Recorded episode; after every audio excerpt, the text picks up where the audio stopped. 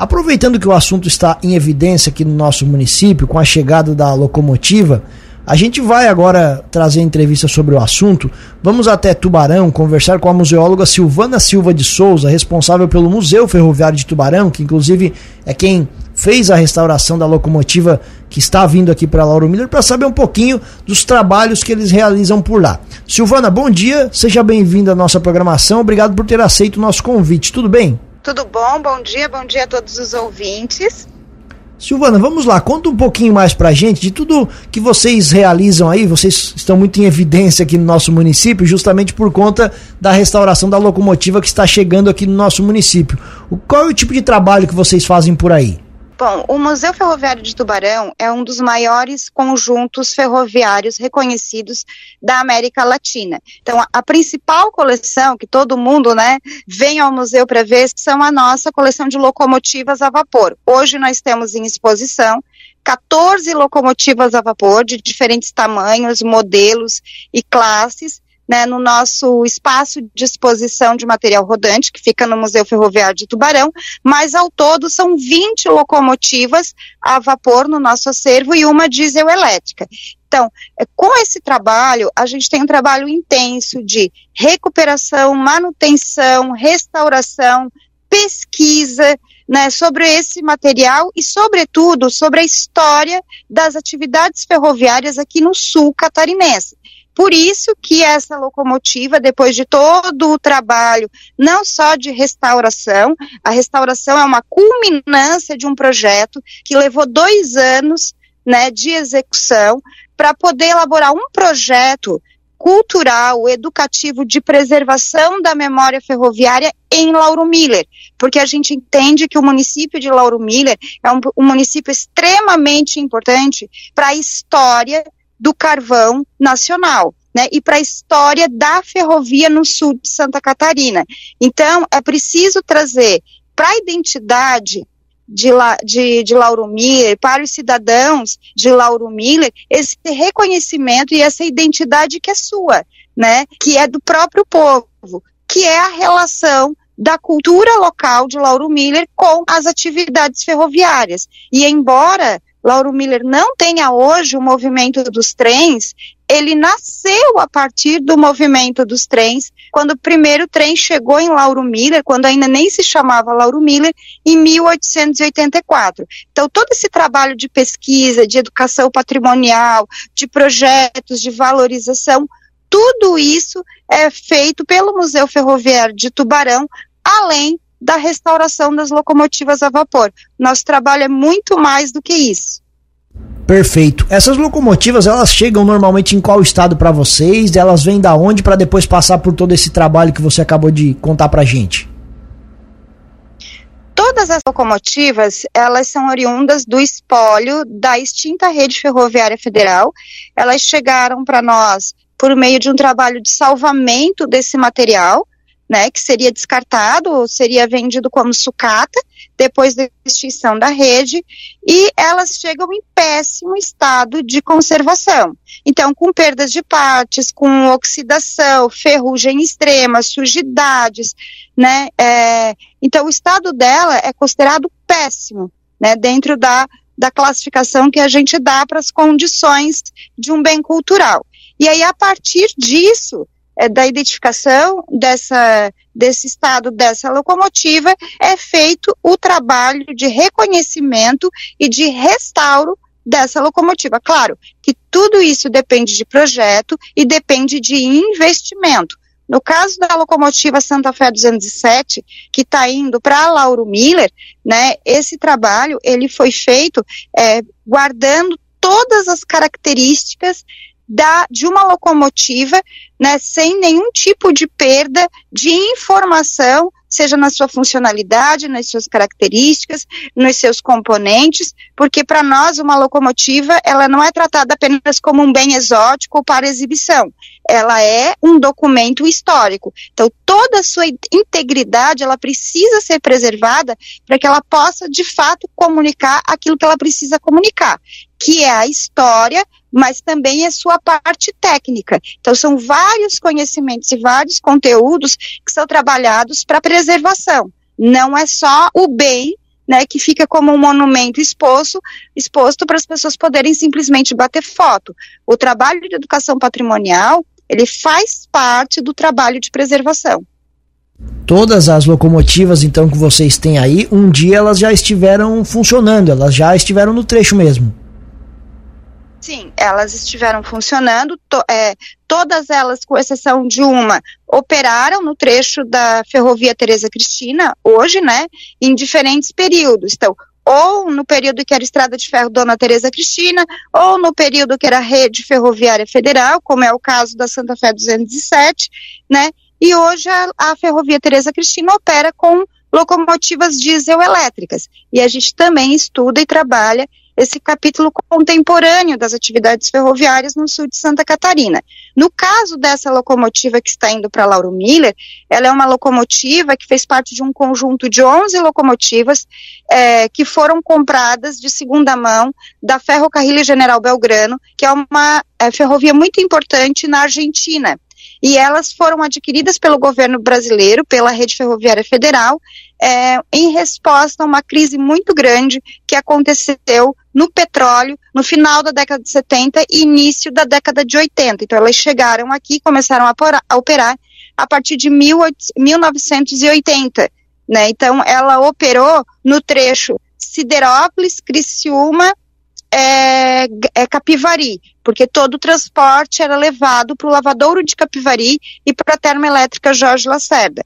Nesse período que elas chegaram aqui, já não existia mais os trilhos que interligavam a malha ferroviária ao município de Lauro Miller, mas ela representa a memória ferroviária que tem relação direta com a identidade cultural do município de Lauro Miller. Estamos conversando com a museóloga Silvana Silva de Souza, responsável lá do Museu Ferroviário de Tubarão, e contando também um pouquinho da história bem legal dessa Maria Fumaça, dessa máquina que veio aqui para está vindo para Lauro Miller. Silvana, os, os detalhes, as características que o turista, que o morador de Lauro Miller vai acompanhar quando essa máquina chegar aqui e estiver em exposição, é realmente como ela era? Os detalhes dela são, são fiéis de como ela funcionava? Sim, exatamente. Claro que ela não foi restaurada para funcionar, ela foi restaurada para estática, né? É, foi feita uma adaptação para que pudesse tocar o apito, então ela vai tocar o apito, né? É, foi feito um sistema para que isso fosse possível mesmo ela parada, né? Mas ela foi restaurada seguindo o desenho técnico de uma locomotiva classe Santa Fé que é essa classe que vocês estão recebendo, né? A gente usa a classificação White internacional de locomotivas a vapor. Então, a classe dela, técnica, é uma 2102. É uma locomotiva de grande porte, ela tem cerca de 23 metros de comprimento, né? Pegando desde a da frente dela, da caixa de fumaça, até o tender, que é o tanque de combustível, né? Ela tem uma altura de 4 metros e 20, né, chega, podendo chegar a 5 metros, considerando a altura da linha férrea onde ela vai ser posicionada, né, e ela tem uma largura de cerca de 2 metros 70, 3 metros. Então, é um, um grande monumento, um grande acontecimento, e todos os visitantes, todos os cidadãos, todos aqueles que forem apreciar a máquina, eles vão se deparar com algo que é gigantesco, porque as pessoas elas estão acostumadas a ver Maria Fumaça nos filmes, nas fotos, mas estar do lado de uma Maria Fumaça de grande porte é algo que encanta não só os pequenos, mas sobretudo os grandes, assim, é algo que mexe com a emoção de todo mundo, independente da idade. E o peso de todo esse conjunto? O peso total é, como ela não está funcionando, é cerca de 140 toneladas, né? É, de 90 a 100 toneladas a máquina de força e de 30 a 40 toneladas o tender. E agora a, a máquina ela vem hoje para cá? A gente está aguardando o desembarque do tender que já chegou em Lauro Miller, né? Porque a logística ela é extremamente complexa. Não é fácil transportar um objeto desse tão grande. Então existe toda uma normativa, todo um cuidado, né, para que tudo seja feito de forma correta e segura, tanto para a locomotiva quanto para o entorno por onde ela está passando. Então, nós estamos aguardando o retorno da carreta de Lauro Miller para Tubarão. A locomotiva hoje já está começando a ser preparada, porque é preciso é, fixar toda a parte de rodado da locomotiva para depois poder ser embarcada na carreta. Por que isso? Porque na hora de içar a locomotiva para colocar num lugar definitivo, se os rodeiros não forem muito bem trabalhados, é, eles se, se, desacoplam, né? Eles se separam. Então, para que não aconteça isso, é, o pessoal aqui do Museu Ferroviário, que é muito cuidadoso, muito detalhista, eles estão preparando a máquina para poder fazer a operação do embarque, do transporte e para o desembarque em Lauro Miller, por meio de guindastes. Então, hoje a gente começa toda essa preparação. Quando a carreta chegar, a gente começa todas as manobras de embarque, que são inúmeras, né? Não é algo que acontece em uma, em duas horas, às vezes a gente leva quatro, cinco, até sete horas para isso acontecer, dependendo, né, das condições do tempo, das condições da própria locomotiva, né? E aí, depois que ela estiver devidamente embarcada, segura, né, enlaçada, como a gente chama, com correntes firmes, para que não haja nenhum tipo de risco, vai uma equipe elétrica junto com a locomotiva e, e batedores acompanhando a máquina. Depois disso é que ela é autorizada ao transporte e ela segue rumo a Lauro Miller. Então, a gente acredita que de hoje a amanhã eh, seja toda essa preparação e no final do dia de amanhã ela esteja liberada para o transporte. Essa é a nossa meta. Certo, legal. Até sobre essa operação complexa, Silvana, a gente comentou bastante aqui na nossa programação, né? Não é, não é qualquer coisa para se transportar, não é algo tão simples assim. Quanto tempo, só por curiosidade, é uma viagem aí de Tubarão aqui para Lauro Miller nessas condições? É, assim, é, a carreta, ela é uma carreta de grande porte, né? Ela é uma carreta que pega 120 toneladas, então, o ritmo de marcha dessa carreta, ela tem que ser muito mais lenta do que qualquer transporte normal. Então, assim, uma média de duas horas seria o normal de um tempo de transporte entre Tubarão e Lauro Miller.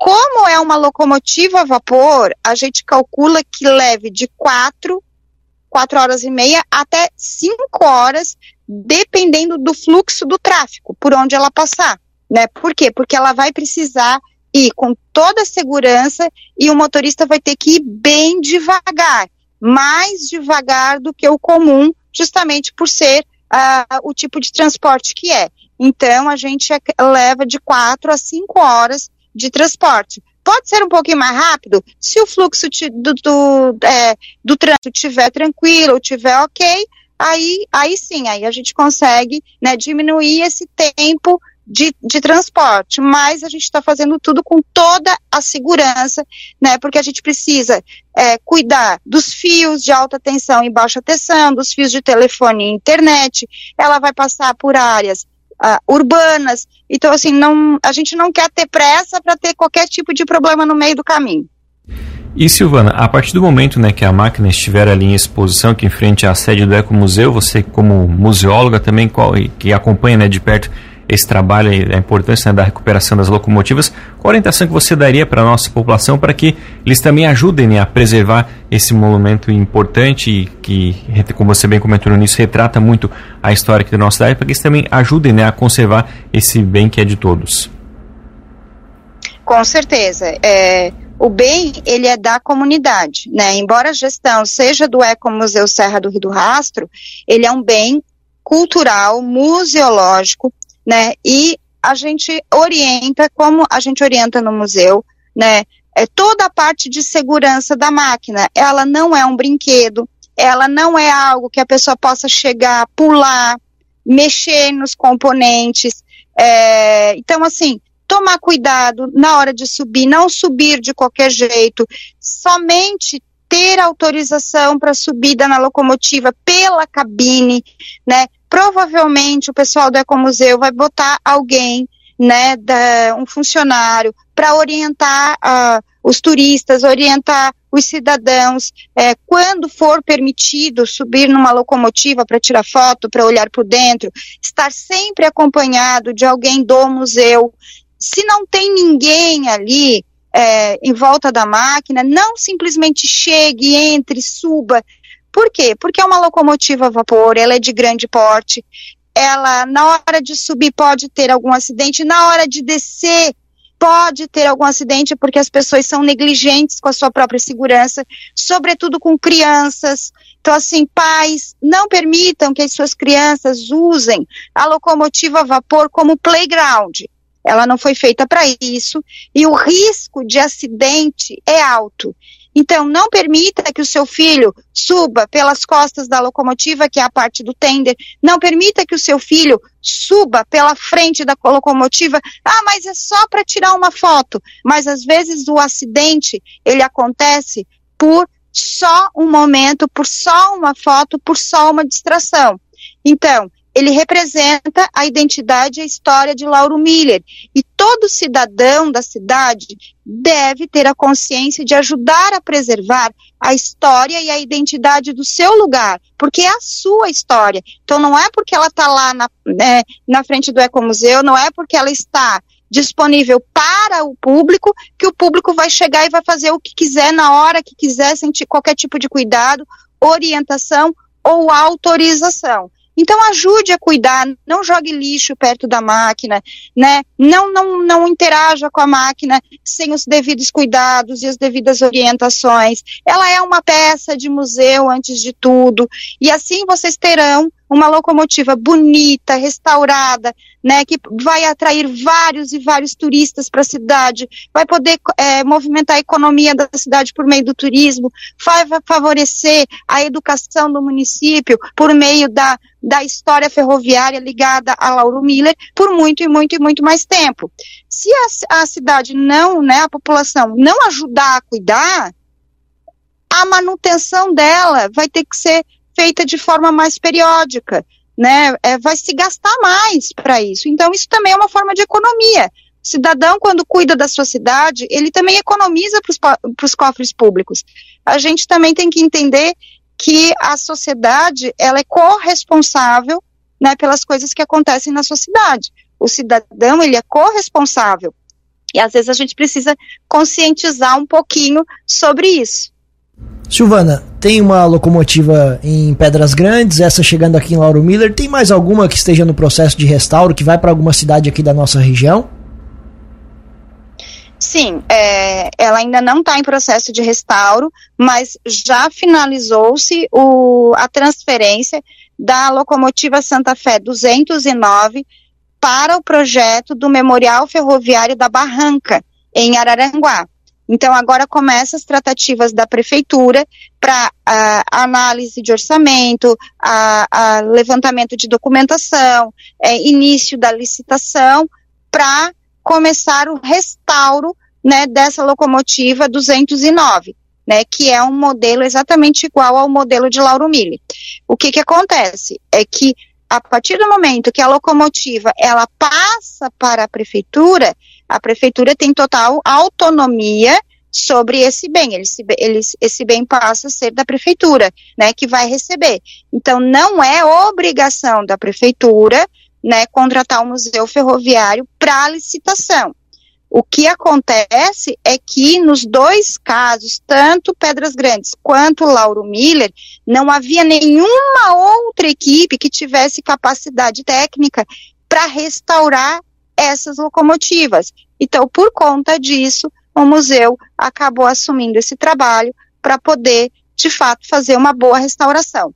Né, porque esse já é um trabalho que a gente faz aqui nas nossas locomotivas, né? Então agora o processo de licitação começa em Araranguá e aí eles vão fazer o trâmite é, como tem que ser, dentro da lei, dentro da legalidade, né, para começar o restauro dessa locomotiva.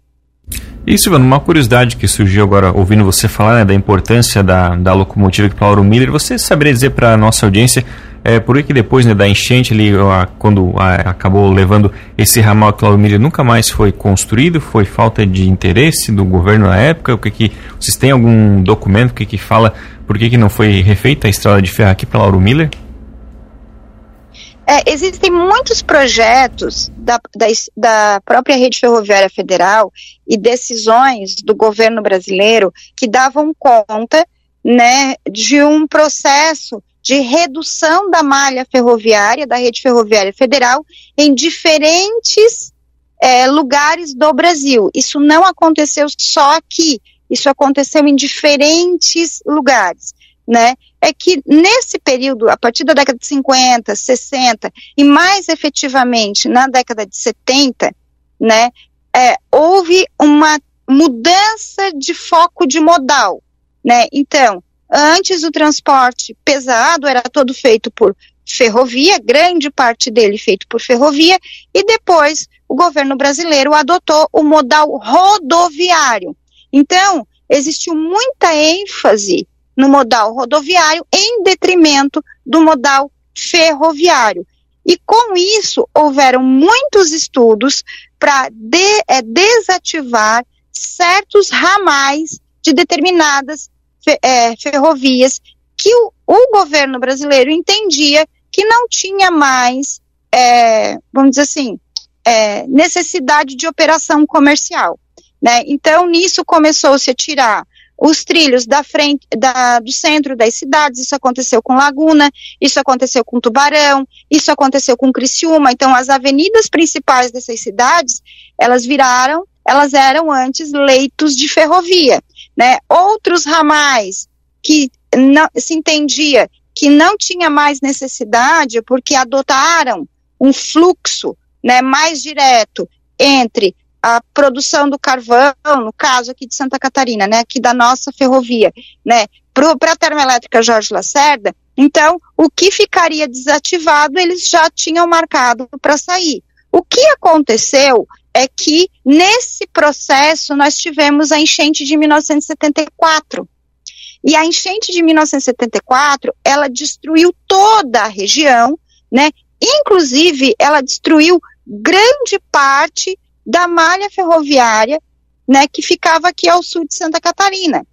E ao recolocar esses trilhos, o que que o governo brasileiro fez? Ele recolocou os trilhos daquele traçado que já seria o traçado, né, determinado. Então, por isso que certos ramais não foram recolocados, né? Porque já estava no processo de desativação. Silvana, para a gente terminar, e você já falou da programação, de toda a complexidade dessa operação, mas a máquina ela chega essa semana aqui em Lauro Miller ainda, lá por quinta no máximo, até porque sábado é aniversário da cidade e a Maria Fumaça vai ser a principal estrela da, da festa. Ah, não, a gente quer levar essa máquina o quanto antes, né? Claro, de, dentro de todas as possibilidades, dentro da segurança, mas assim, quarta-feira de manhã ela já está aí. Então, se tudo der certo, a gente vai trabalhar né, é, com afinco, para que nada saia do cronograma estabelecido, para que na terça-feira, final de tarde ou início da noite, ela já esteja chegando aí em Lauro Miller, né? Não, não queremos é, fazer esse transporte nem na quarta nem na quinta. A gente quer fazer na terça mesmo, sem nenhum tipo de atrapalhação. Ótimo. Silvana, muito obrigado pela gentileza da entrevista. Muito legal todos esses detalhes. Espaço sempre aberto aqui na programação. Bom dia. Bom dia, bom dia a todos.